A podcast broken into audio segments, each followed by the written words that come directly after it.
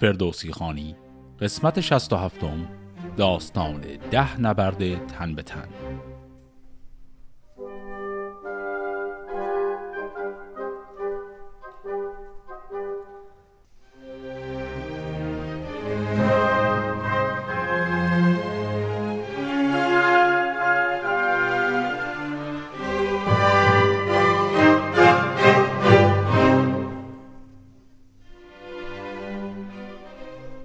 داستان قسمت قبل با جنگ انبوه ایران و توران به پایان رسید که در اون جنگ غلبه نسبی با ایرانی ها بود ولی در نهایت جنگ با پیروزی کامل هیچ کدوم از دو طرف تمام نشد. اون جنگ که به پایان می رسید طبق نامنگاری که پیران و گودرز قبلا با هم کرده بودند بعد از جنگ انبوه در صورت که تکلیف جنگ با جنگ انبوه مشخص نشه قرار بود پهلوانان گزیده‌ای از هر دو طرف بیان به جنگ تن به تن. پیران اصرارش این بود که اصلا با همون گزیده کردن پهلوان ها کارو شروع کنیم و اصلا جنگ انبوه نکنیم. گودرز گفت ما تا زمانی که جنگ انبوه نکنیم سراغ و مرحله بعد نخواهیم رفت. به هر حال الان جنگ انبوه تمام شده. و الان مرحله ایه که گودرز یک تعدادی از پهلوانان خودش رو می‌خواد دستچین کنه و برن برای مقابله با پهلوانهای دستچین شده ای از طرف پیران. چو روی زمین شد به رنگ آبنوس برآمد ز هر دو سپه بوق و کوس. ابر پشت پیلان تبیر زنان از آن رزمگه بازگشته دنان. بران برنهادند هر دو سپاه که شب بازگردیم از این رزمگاه. گزینیم شبگیر مردان مرد که از ژرف دریا برارند گرد.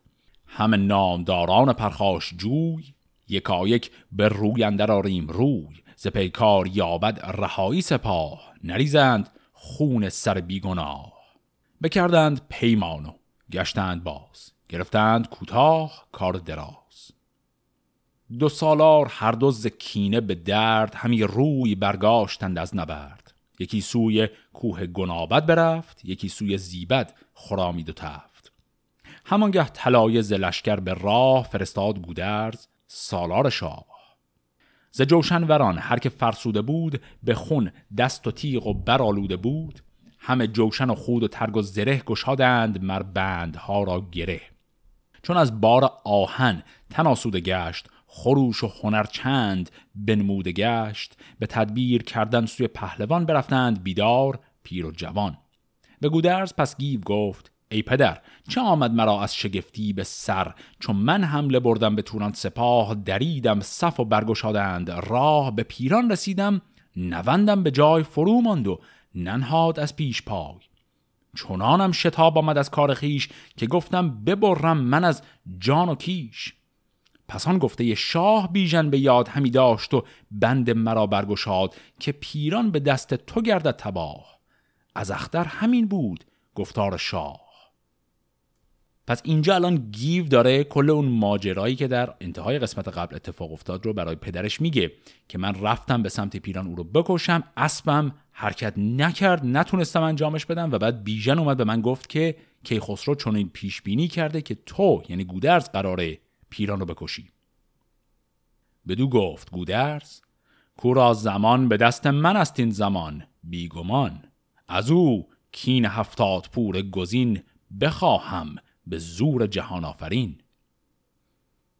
و آن پس به روی سپه بنگرید سران را همه گونه پژمرده دید. زرنج نبرد و ز خون ریختن به هر جای با دشمن آویختن دل پهلوان گشت از آن پرز درد که رخسار آزادگان دید زرد. بفرمود چون بازگشتن به جای سپهدار نیکختر رهنمای بدان تا تن رنج بردارشان براساید از شب کردارشان. برفتند و شبگیر باز آمدند پر از کینه و رزم ساز آمدند. به سالار برخواندند آفرین که ای نام ور پهلوان زمین شبت خواب چون بود و چون خواستی؟ ز پیکار ترکان چه آراستی؟ بدیشان چنین گفت پس پهلوان که ای نامداران و فرخ گوان سزد گر شما بر جهان آفرید بخوانید و روز و شبان آفرین. که تا این زمان هرچه رفت از نبرد به کام دل ما همه گشت گرد.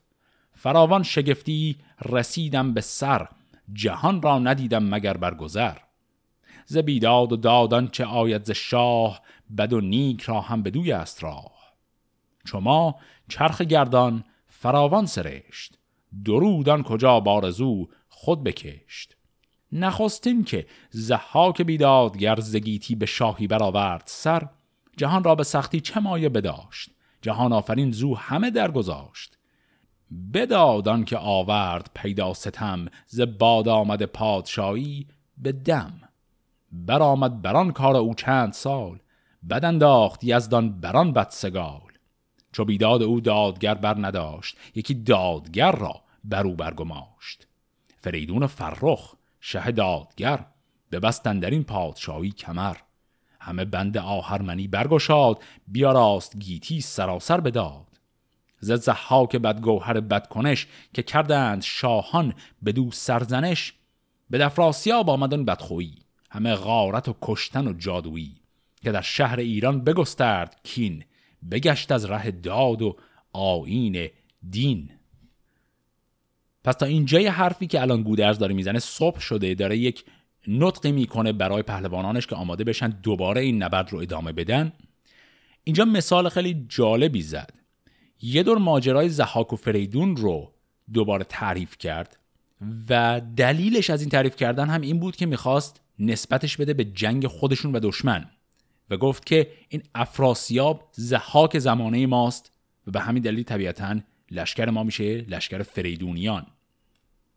سیاوخش رد را به فرجام کار بکشت و برآورد از ایران دمار.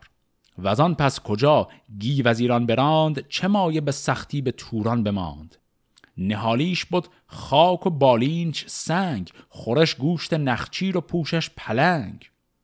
همه رفت گم بوده چون بیهوشان که یابد ز کیخسرو آنجا نشان. یکایک به نزدیک خسرو رسید ز دور آفرین کرد کورا بدید. و از آن پس به دیران نهادند. روی خبر شد به پیران پرخاش جوی سبک با سپاه اندر آمد به راه که هر دو کندشان به رهبر تباه. بکردان که بودش زبد دست رس جهاندارشان بود نگهدار و بس. و از آن پس به کین سیاوش سپاه سوی کاسرود اندر آمد ز راه. به لاون که آمد سپاهی گشن شبیخون سگالیدن در پشن.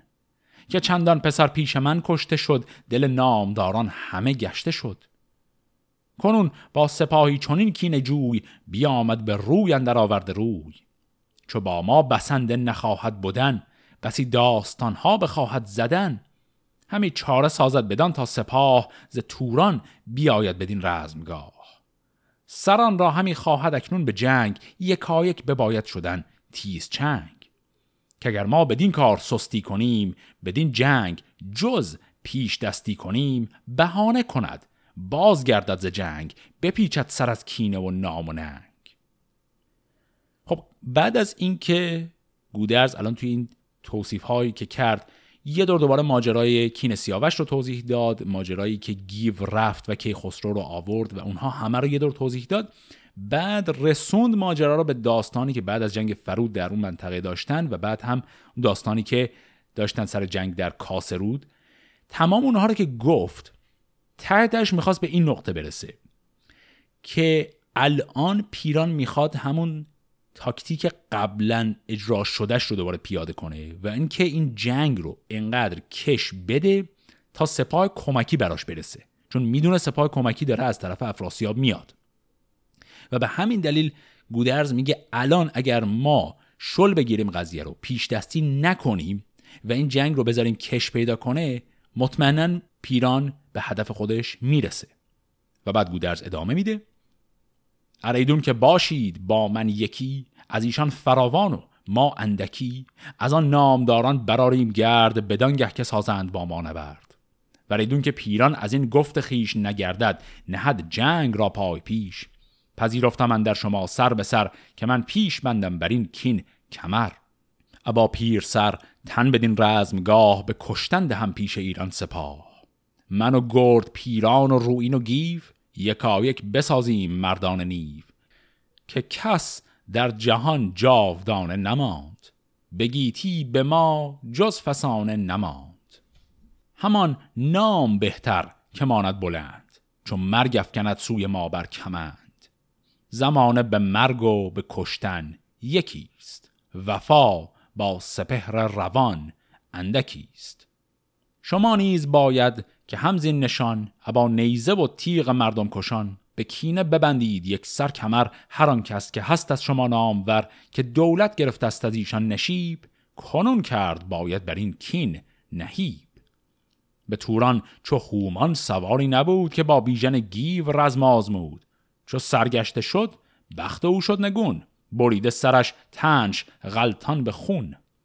نباید شکوهید از ایشان به جنگ نشاید کشیدن ز پیکار چنگ.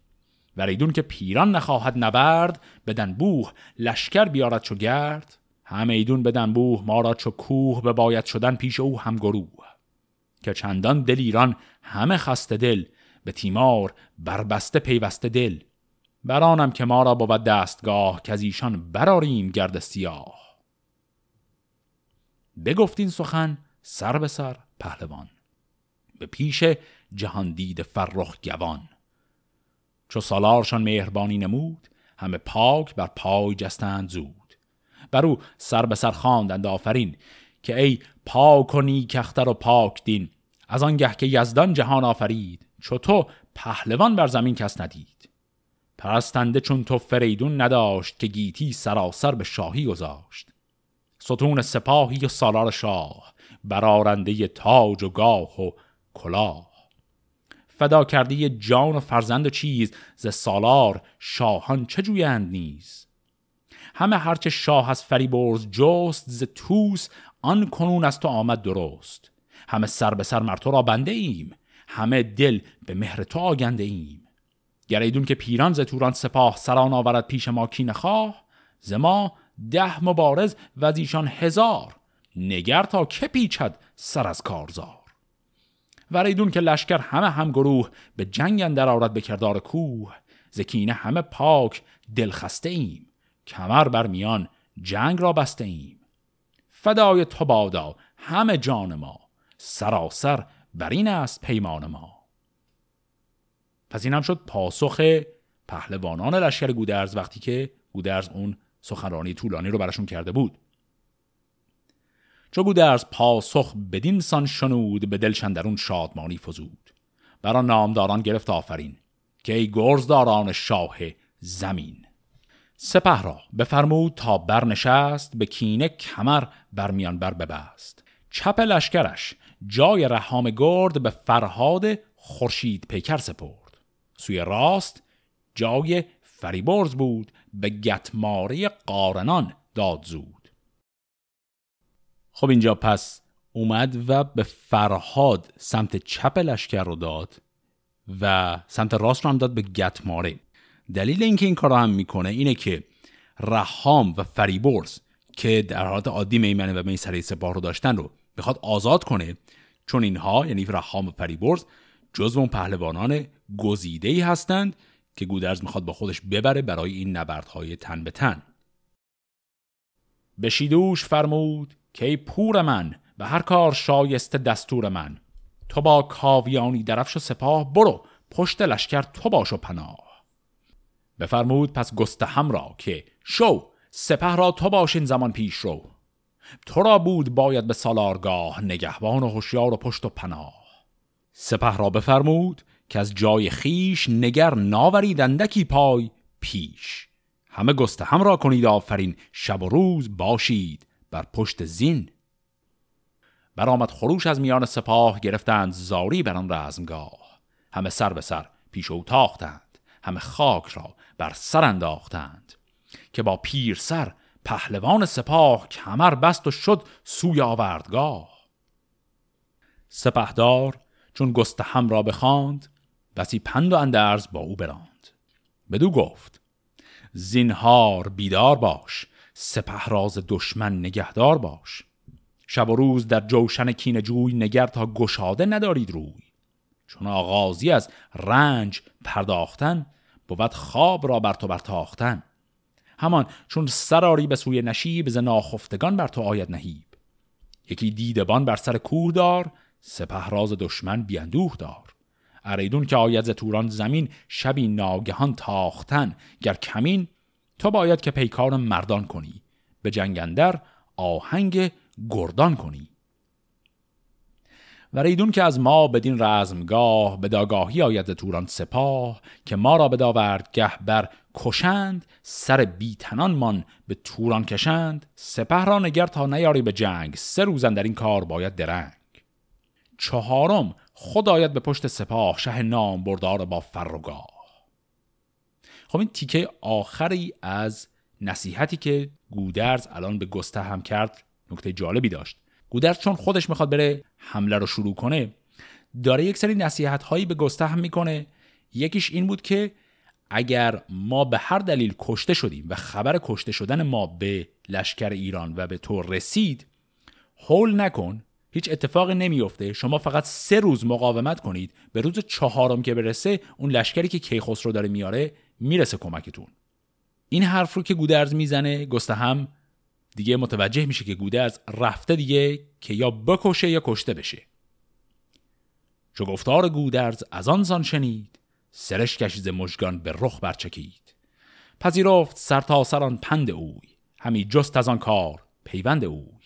به سالار گفت آنچه فرماندهی میان بسته دارم به سان رهی.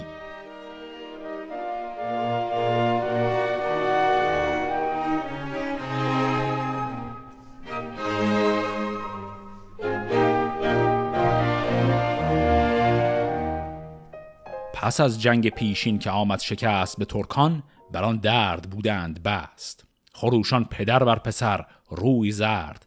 برادر ز خون برادر به درد. همه سر به سر سوگوار و نژند جم گشته گردان ز چرخ بلند. چو پیران چنان دید و لشکر همه چون از گرگ درنده خسته رمه. سران راز لشکر سراسر بخواند فراوان سخن پیش ایشان براند. پس الان طرف ایرانی ها رو کامل دیدیم؟ حالا اومدیم در این طرف تورانی ها رو می‌بینیم. و همون شروع داره میگه که روحیه تورانی ها بسیار ضعیف و داغون شده. چون این گفت که کار دیده گوان همه سوده رزم پیر و جوان. شما را به نزدیک افراسیاب چه مایه بزرگی و جاه است و آب؟ به پیروزی و فرخی نامتان به گیتی پراکنده بود کامتان. به یک ره که آمد شما را شکست کشیدی همه یک سر از جنگ دست؟ بدانید یک سر که از این رزمگاه اگر بازگردد به مستی سپاه پسندر از ایران دلاور سران بیایند با های گران یکی راز ما زنده اندر جهان نبیند کس از آشکار و نهان. برون کرد باید ز دلها نهیب گزیدن مرین غمگنان را شکیب. چون این داستان زد شه موبدان که پیروز یزدان بود جاودان. جهان سر به سر با فراز و نشیب چونین استمان رفتن در وریب. همان لشکر استین که از جنگ ما بپیچید سرکرده آهنگ ما کنون از بر و بوم و فرزند خیش که اندیشد و جان و پیوند خیش بر این رزم گه بست باید میان به کینه شدن پیش ایرانیان. چون این کرد گودرز پیمان که من سران برگزینم از این انجمن. یکایک به روی اندر آریم روی دو لشکر براساید از گفتگوی. گریدون که پیمان به جای آورد سران را ز لشکر به پای آورد وگر همگروه اندر آید به جنگ نباید کشیدن ز پیکار چنگ. اگر سر همه سوی خنجر بریم که روزی بزادیم و روزی مریم وگرنی سرانشان برارم به دار درویه بود گردش روزگار. اگر سر به پیچت کس از گفت من بفرمایمش سر بریدن ز تن. خب اینجا میشه یک مقایسه خیلی جالبی کرد بین حرفهایی که گودرز به سپاه خودش قبل از این جنگ زد و حرفهایی که پیران داره به سپاه خودش می‌زنه. گودرز و پیران هر دو این حس رو دارن که لشکرشون به شدت خسته و زخمی شده. گودرز اینطوری حرف می‌زنه که نگران نباشید لشکر مقابل زحاکیان هستن و ما فریدونیان و ما تقدیرمون اینه که برنده بشیم و به این شکل روحیه داد. از اون طرف پیران به جای که روحیه بده ترسوند لشکر خودش رو. در حقیقت داره میگه من می‌دونم شما همه فکر می‌کنید داریم شکست می‌خوریم. ولی اگر نجنگیم اینها میان و همه ما رو تارمار می‌کنن. و بعد هم در نهایت با یک تهدید حرفش رو تموم کرد. گفت هر کس که به دستور من عمل نکنه خودم اصلا میکشمش. حالا پهلوانان پیران بهش این پاسخ رو میدن. گرفتند گردان به پاسخ شتاب. که ای پهلوان رد افراسیاب تو از دیرگه باز با گنج خیش گزیدستی از بهر ما رنج خیش. میان بسته ای پیش ما چون رهی. پسر با برادر به کشتن دهی. چرا سر بپیچیم؟ ما خود کیم. چون این بنده تو ز بهر چیم. بگفتند و از پیش برخواستند به پیکار یک سر بیاراستند. همه شب همی ساختند آن سخن که افکند سالار بیدار بن. به شبگیر آوای شیپور و نای ز پرده برآمد ز هر دو سرای. نشستند بر زین سپید دمان همه نامداران به بازو کمان که از نعل اسبان تو گفتی زمین بپوشد همی چادر آهنین. سپه بود به لحاک و فرشید ورد چون این گفت که نامداران مرد شما را نگهبان توران سپاه همی بود باید بدین رزمگاه. یکی دیدبان بر سر کوه سار نگهبان روز و ستاره شمار اریدون که ما راز گردان سپهر بداید ببرد ز ما پاک مهر. شما جنگ را کس مپایید زود به توران شتابید بر سان دود. که از این تخمه ویسگان بس نماند همه کشته شد جز شما کس نماند. خب این حرف های نهایی هم نکات جالبی داشت.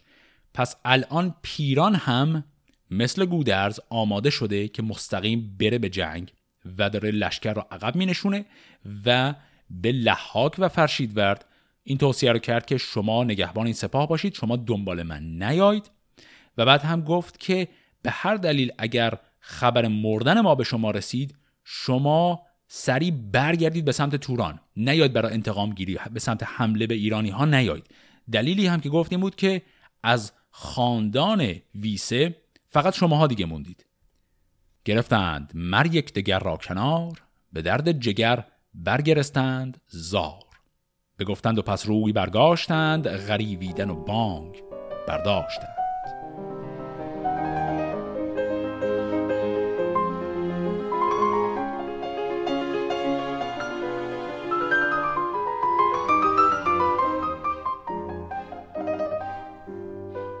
خب الان دیگه گروه پهلوانانی که گودرز گزین کرده و گروه پهلوانان پیران می‌خوان برن به سمت همدیگه.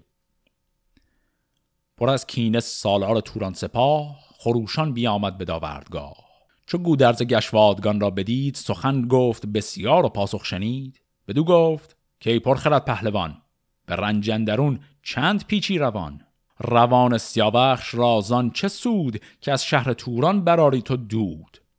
بدان گیتی او جای نیکان گزید. نگیری تو آرام کو آرمید. دو لشکر بر این خاک یک بر دگر فکنده چو پیلان زتن دور سر. سپاه دو کشور چنین شد تباه گه آمد که برداری این کینگاه جهان سر به سر پاک بیمرد گشت بر این کینه پیکار ما سرد گشت. چرا کشت باید همی بیگناه سخن برنهادم کنون بر دو راه. اریدون که هستی چون این کینه دار از آن کوه باره سپاه اندرار تو از لشکر خیش بیرون خرام مگر خود برایت از این کین کام. به تنها من و تو بر این دشت کین بگردیم و کیناوران همچنین. زما هر که او هست پیروز بخت رسد خود به کام و نشیند به تخت. اگر من به دست تو گردم تباه نجویند کینه ز توران سپاه. به پیش تو آیند و فرمان کنند. به پیمان سرانشان گروگان کنند. وگر تو شوی کشته بر دست من ابا نامداران آن انجمن مرا با سپاه تو پیکار نیست. بر ایشان زمن نیز تیمار نیست. اینا شد حرفهای پیران. عملا حرفهایی که قبلا در نامش زده بود رو یک دور دوباره تکرار کرد و شروط این جنگ های تن به تن رو هم اینجا گذاشت و گفت که اون پهلوان های گزین با هم روبرو بشن به اضافه خود ما یعنی پیران و گودرز و در نهایت هر طرفی که پیروز بشه امان بده به لشکریان طرف مقابل. چو گودرز گفتار پیران شنید از اختر همه بخت او تیره دید. نخواست آفرین کرد بر کردگار دگر یاد کرد از شه نامدار. به پیران چون این گفت که نامور شنیدیم گفتار تو سر به سر. ز سیاوش به دفراسیاب چه سود است؟ از داد سر بر متاب. که چون گوسپندانش ببرید سر پر از خون دل از درد خسته جگر. و از آن پس برآورد از ایران خروش ز بس کشتن و غارت و جنگ و جوش. سیاوش به سوگند تو سر بداد تو دادی مرو را به خیره بباد. و از آن پس که نزد تو فرزند من بیامد بگشتت سر از پند من. شتابیدی و جنگ را ساختی به کردار آتش همی تاختی. مرا حاجت از کردگار جهان بر این گونه بود آشکار و نهان که روزی تو پیش من آیی به جنگ. کنون آمدی نیست جای درنگ. به پیران سرکنون به داوردگاه بگردیم یک بادگر بی سپاه. کنون نامزد کن ز توران سپاه که پیش دلیران من کی نخواه. بیایند رزم آزمود سران به تیغ و سنان و به گرز گران. سپهدار توران بیا راست کار زلشکر گزیدان زمان ده سوار. همانگه از ایران سپه پهلوان بخواندان زمان ده سوار جوان. برون تاختند از میان سپاه برفتند تا جای آوردگاه. که دیدار دیده به دیشان نبود. دو سالار از این گونه رزم آزمود. ابا هر سواری ز توران سپاه از ایران یکی شد به داوردگاه. پس الان می‌بینیم که پیران ده نفر از پهلوانان خودش و گودرس هم ده نفر از پهلوانان خودش رو می‌خوان بیارن برای ده تا جنگ تن به تن و یک شروطی هم گذاشتن. اینکه برن بسیار دور بشن از میدان جنگ طوری که دیدبانهای هیچ کدوم از دو طرف هم نتونن ببینن. می‌خوان مطمئن بشن که هیچ طرفی در این جنگ تقلب نمی‌کنه و هیچ طرفی نیروی اضافی رو نمی‌کشه برای کمک به یکی از پهلوانان خودشون در صورتی که گرفتار شده باشه. خب حالا الان می‌خوایم ببینیم این تناظر یک به یک پهلوانهای ایرانی و تورانی به چه شکله کیا با کی قراره بجنگن؟ نهادند پس گیو را با گروی که همزور بودند و پرخاش جوی که بگرفت ریش سیاوش به دست سرش را برید از تن پاک پست. پس گیو قرار نبرد کنه با قاتل سیاوش یعنی همون گروی زره. دگر با فریبرز کاووس تفت چو گلباد ویسه به داورد رفت. چو رحام گودرز با بارمان گرفتند یک بردگر بدگمان. گرازه بشد با سیامک به جنگ چو شیر ژیان با دمند نهنگ. چو گرگین کارازمود دلیر ابا اندریمان برون شد چو شیر. ابا بیژن گیو روین گرد به جنگ از جهان روشنایی ببرد. چون اخواشت با زنگه شاوران دگر پرته با گهرم از یاوران و دیگر فروهل ابا زنگله برون تاختند از میان گله. حجیر و سپهرم به کردار دیو از آن رزمگه برکشیده غریب چو گودرز و گشواد و پیران به هم همه ساخته دور کرده ستم. به خون تشنه هر دو سپه بود بکین چه از پادشاهی چه از بحر دین. الان اینجا ما می‌تونیم یک پرانتزی باز کنیم و اسم این داستان رو که من گفته بودم قبلا توضیح میدم رو الان توضیح بدیم. این کلمه رخ که در دوازده رخ و یازده رخ میاد می‌تونه معنای پهلوان یا دلاور بده. و خب الان معلوم شد که ما یازده تا نبرد داریم که توش یازده تا از پهلوانان بزرگ ایران قراره بجنگن با یازده تا از پهلوانان بزرگ تورانی. پس این میشه دلیل اینکه این داستان به نام داستان یازده رخ معروف شده. اما اگر بخوایم بدونیم چرا اسم دیگر همین داستان هست دوازده رخ دلیلش رو باید وایسیم قسمت بعدی ببینیم که در اون قسمت علاوه بر تمام این یازده تا نبرد یعنی ده تا نبرد به اضافه نبرد گودرز و پیران یه نبرد دوازدهم که الان پیش بینیش نشده هم اتفاق میفته. که اون نبرد دقیقا چون جزو این یازده که منظم شده نیست می‌تونیم حسابش کنیم می‌تونیم هم حسابش نکنیم. یعنی اون دیگه بسته هست به تفسیر خواننده. و اسم دیگری هم که برای این داستان بود دیگه اونم دیگه خیلی واضح شده. نام دیگر این داستان هم هست داستان گودرز و پیران. پس هر سه تا اسمی که برای این داستان هست الان دیگه خیلی واضحه که معنیشون بر چه اساسه. خب حالا الان می‌خوایم قوانین این نبردهای تن با جزئیات رو بخونیم. بخوردند سوگند یک بادگر که کس بر نگرداند از کین سر. بدان تا کرا گردد امروز کار که پیروز گردد از این روزگار. دو بالا بودن در دروی سپاه که شایست کردن به هر سو نگاه. یکی سوی ایران یکی سوی تور که دیدار بودی به لشکر ز دور. به زیر اندرون بود هامون و دشت که بدبخت و بختاور آنجا گذشت. سپهدار گودرز کردش نشان. که هر کو ز گردان مردم کشان به زیر آورد دشمنش را چو دود درفشش به بالا برارند زود. سپهدار پیران نشانی نهاد به بالای دیگر همین کرد یاد. و از آن پس به هامون نهادند سر به خون ریختن سخت بسته کمر. خب پس اینطور شد که الان اینها رفتن به یک دشتی که خیلی دوره از میدان اصلی نبرد. بعد این دشت دو تا بلندی دو تا حالت تپه مانند کناره های این دشت هستن. قرار بر این گذاشتن که چون اینا خیلی دور هستن از میدان نبرد کسی از دور نمی‌تونه ببینه که کی پیروز شده اگر تو هر کدوم از این نبردها پهلوان ایرانی پیروز شه میره بالا یکی از اون تپه ها و پرچم ایرانی خودش رو می‌بره بالا و عین همین کار رو برعکسش رو یکی از پهلوانان تورانی می‌کنه اگر پیروز شه. و به این شکل از دور پیام میدن که کی در هر کدوم از این نبردهای تن به تن پیروز شده. به تیغ و به تیر و به گرز و کمند همی آزمودند هر گونه بند. دلیران توران و گنداوران ابا گرز و تیر و پرنداوران که اگر کوه پیش آمدی روز جنگ نبودی بدان پست کردن درنگ. همه دست هاشان فرو ماند پست در زور یزدان بر ایشان ببست. به دام بلا اندر آویختند که بسیار بیداد خون ریختند. فرو ماند اسپان جنگی به جای تو گفتی که با دست بسته است پای. بر ایشان همه راستی شد نگون که برگشت روز و بجوشید خون.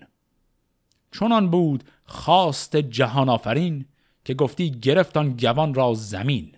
ز که بودند با بخت خویش برآویختند از پی تخت خویش. سران از پی پادشاهی به جنگ بدادند پاک از پی نام دمان آمده تا به داوردگاه ابر یکدیگر ساخته کینخواه خب قبل از اینکه اصلا شرح این جنگ ها شروع بشه یکی یکی این چند بیتی که فردوسی اینجا گذاشت باز به همون سبک همیشگی خودش داستان رو داره پیشا پیش افشا می‌کنه. گفت که این تورانی ها به دلیل اینکه طرف ظلم و بیداد بودند انگار خواست خداوند بود که در این جنگ های تن به تن به شدت ضعیف شده باشند طوری که انگار پاشون به زمین گیر کرده اصلا و ترس هم وجود اینها رو فرا گرفته. پس داستان اینجا الان داره برای ما میگه که در این نبردهای تن به تن قرار پیروزی با ایرانی ها باشه. ولی خب حالا بریم و یکی یکی این نبردهای تن به تن رو ببینیم.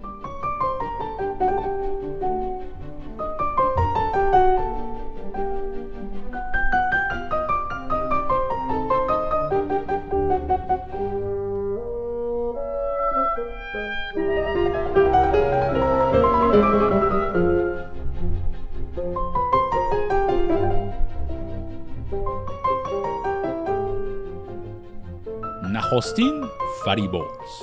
نیو دلیر ز لشکر برون تاخت بر سان شیر. به نزدیک گلباد ویسه دمان بیامد به زه برنهاد کمان. همی گشت و تیرش نیامد چو خواست کشید آن پرنداور از دست راست. برآورد و زد تیغ بر گردنش. به دو نیم شد تا کمرگه تنش. فرود آمد از اسب و بکشاد بند. ز فتراک خیش آن کیانی کمند. ببست از بر زینش گلباد را. گشاد از برش بند پولاد را. به بالا برآمد به پیروز نام. خروشی برآورد و بگذارد گام. که سالار ما باد پیروزگر. همه دشمن شاه خست جگر. پس جنگ تن به تن اول به همین سادگی تمام شد. فریبرز با شمشیرش زد و گلباد را از بین برد. و بعد هم رفت به سمت همون بلندی که قرار بود پیغام بده و پرچمش رو برد بالا که نشون بده که پیروز شده. و دیگر گروه زره دیونی و برون رفت با پور گودرز گیف به نیز فراوان براویختند همی زهر با خون برامیختند سناندار نیزه ز چنگ سوار فرو ریخت از حول آن کارزار. کمان برگرفتند و تیر خدنگ یک در دگر تاخته چون پلنگ. همی زنده بایست مرگیو را که از اسپندر آرد مران نیو را.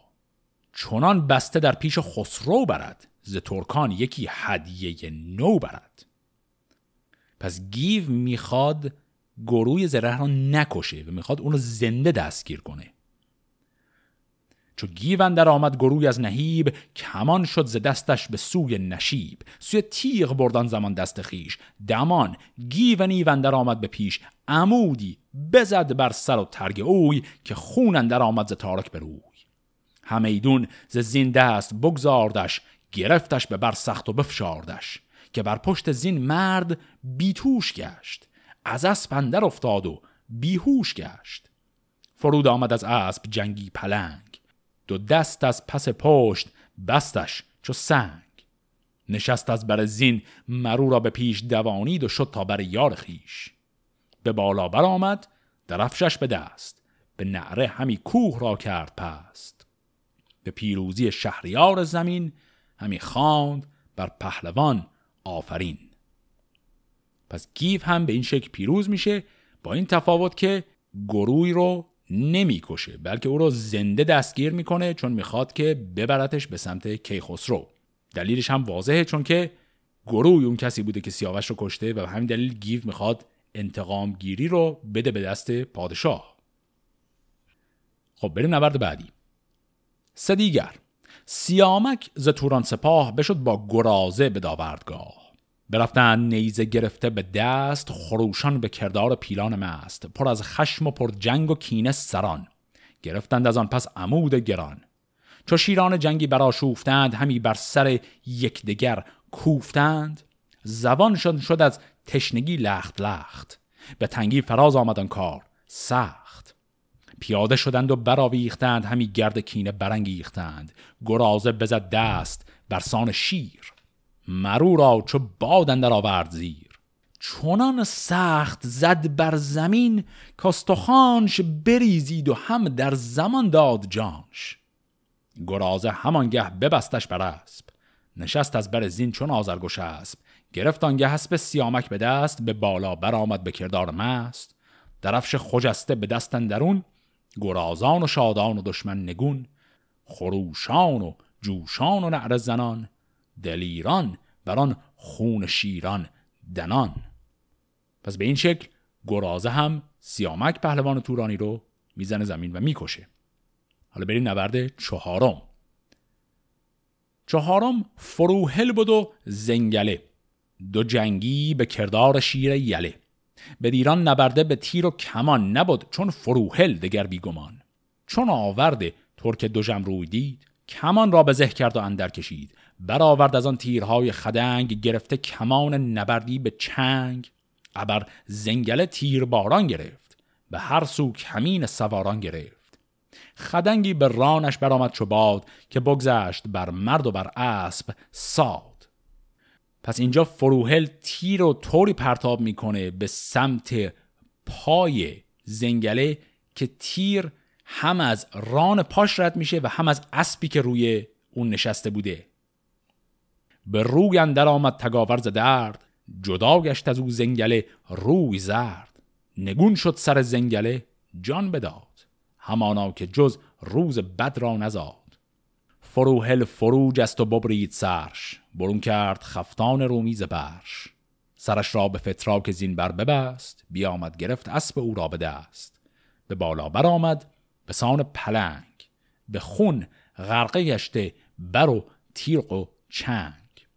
درفش خجسته برآورد. راست شده شاد دل یافته هرچه خواست.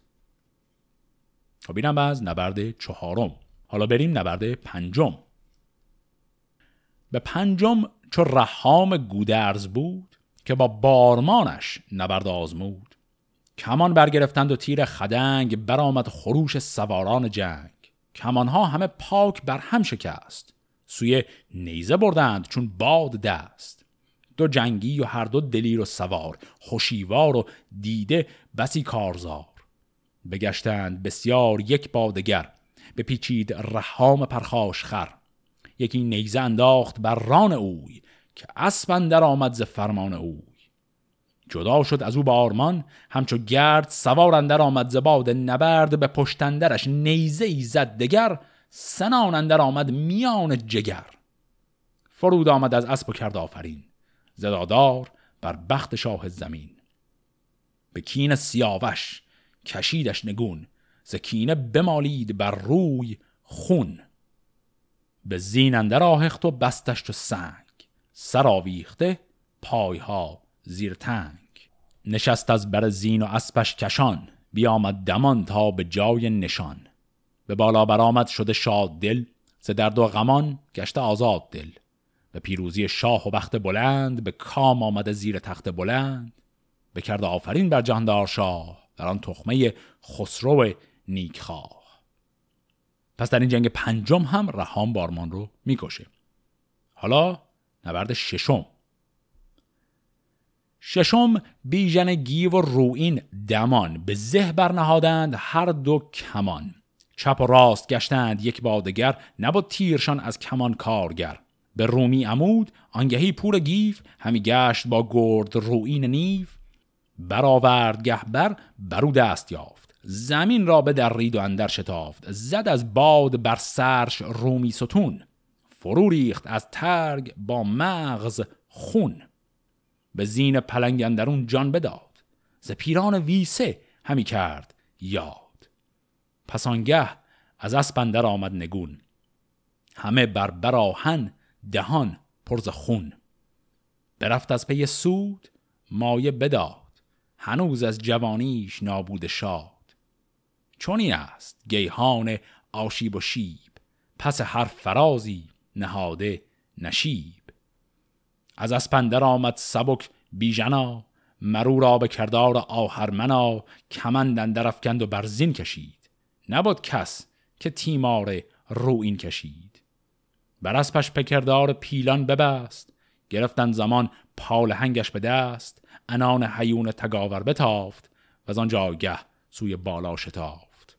به چنگ شیر پیکر درفش بر از غیبه زنگ خورده بنفش. همی گفت پیروزگر باد شاه همیشه سر پهلوان با کلاه.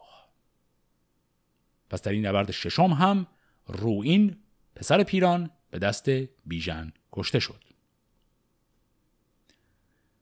برون تاخت هفتم ز گردان حجیر یلی نامدار و سواری حجیر. سپهرم ز خیشان افراسیاب یکی نامور بود با جاه و آب. اباپور گودرز رزم آزمود که چون او ز لشکر سواری نبود. برفتند هر دو به جای نبرد برآمد از آوردگه تیره گرد. به شمشیر هر دو براویختند همی زاهن آتش فرو ریختند. حجیر دلاور به کردار شیر به روی سپهرم درآمد دلیر. به نام جهان آفرین کردگار به بخت جهانجوی نوشهریار یکی تیغ زد بر سر و ترگ اوی که آمد همان در زمان مرگ اوی. از اسپندر افتاد آنگه نگون. به خاری و زاری و غرقه به خون. فرود آمد از اسب فرخ حجیر مرو را ببست از بر زین حجیر نشست از بر اسب و زان اسب اوی گرفته انان اندر آورد روی. برآمد به بالا و کرد آفرین بر آن اختر نیک و فرخ زمین. همه زور و بخت از جهاندار دید و از او گردش بخت بیدار دید. پس اینجا هم حجیر پسر گودرد. سپهرم رو که گفته شد یکی از خیشان افراسیابه به این شکل کشت. نبرد هشتم میمونه حالا.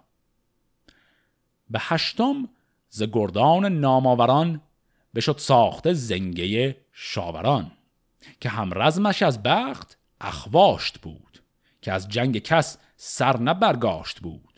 گرفتند هر دو عمود گران چون اخواشت با زنگه شاوران بگشتند از اندازه بیرون به جنگ زبس کوفتن گشت پیکار تنگ.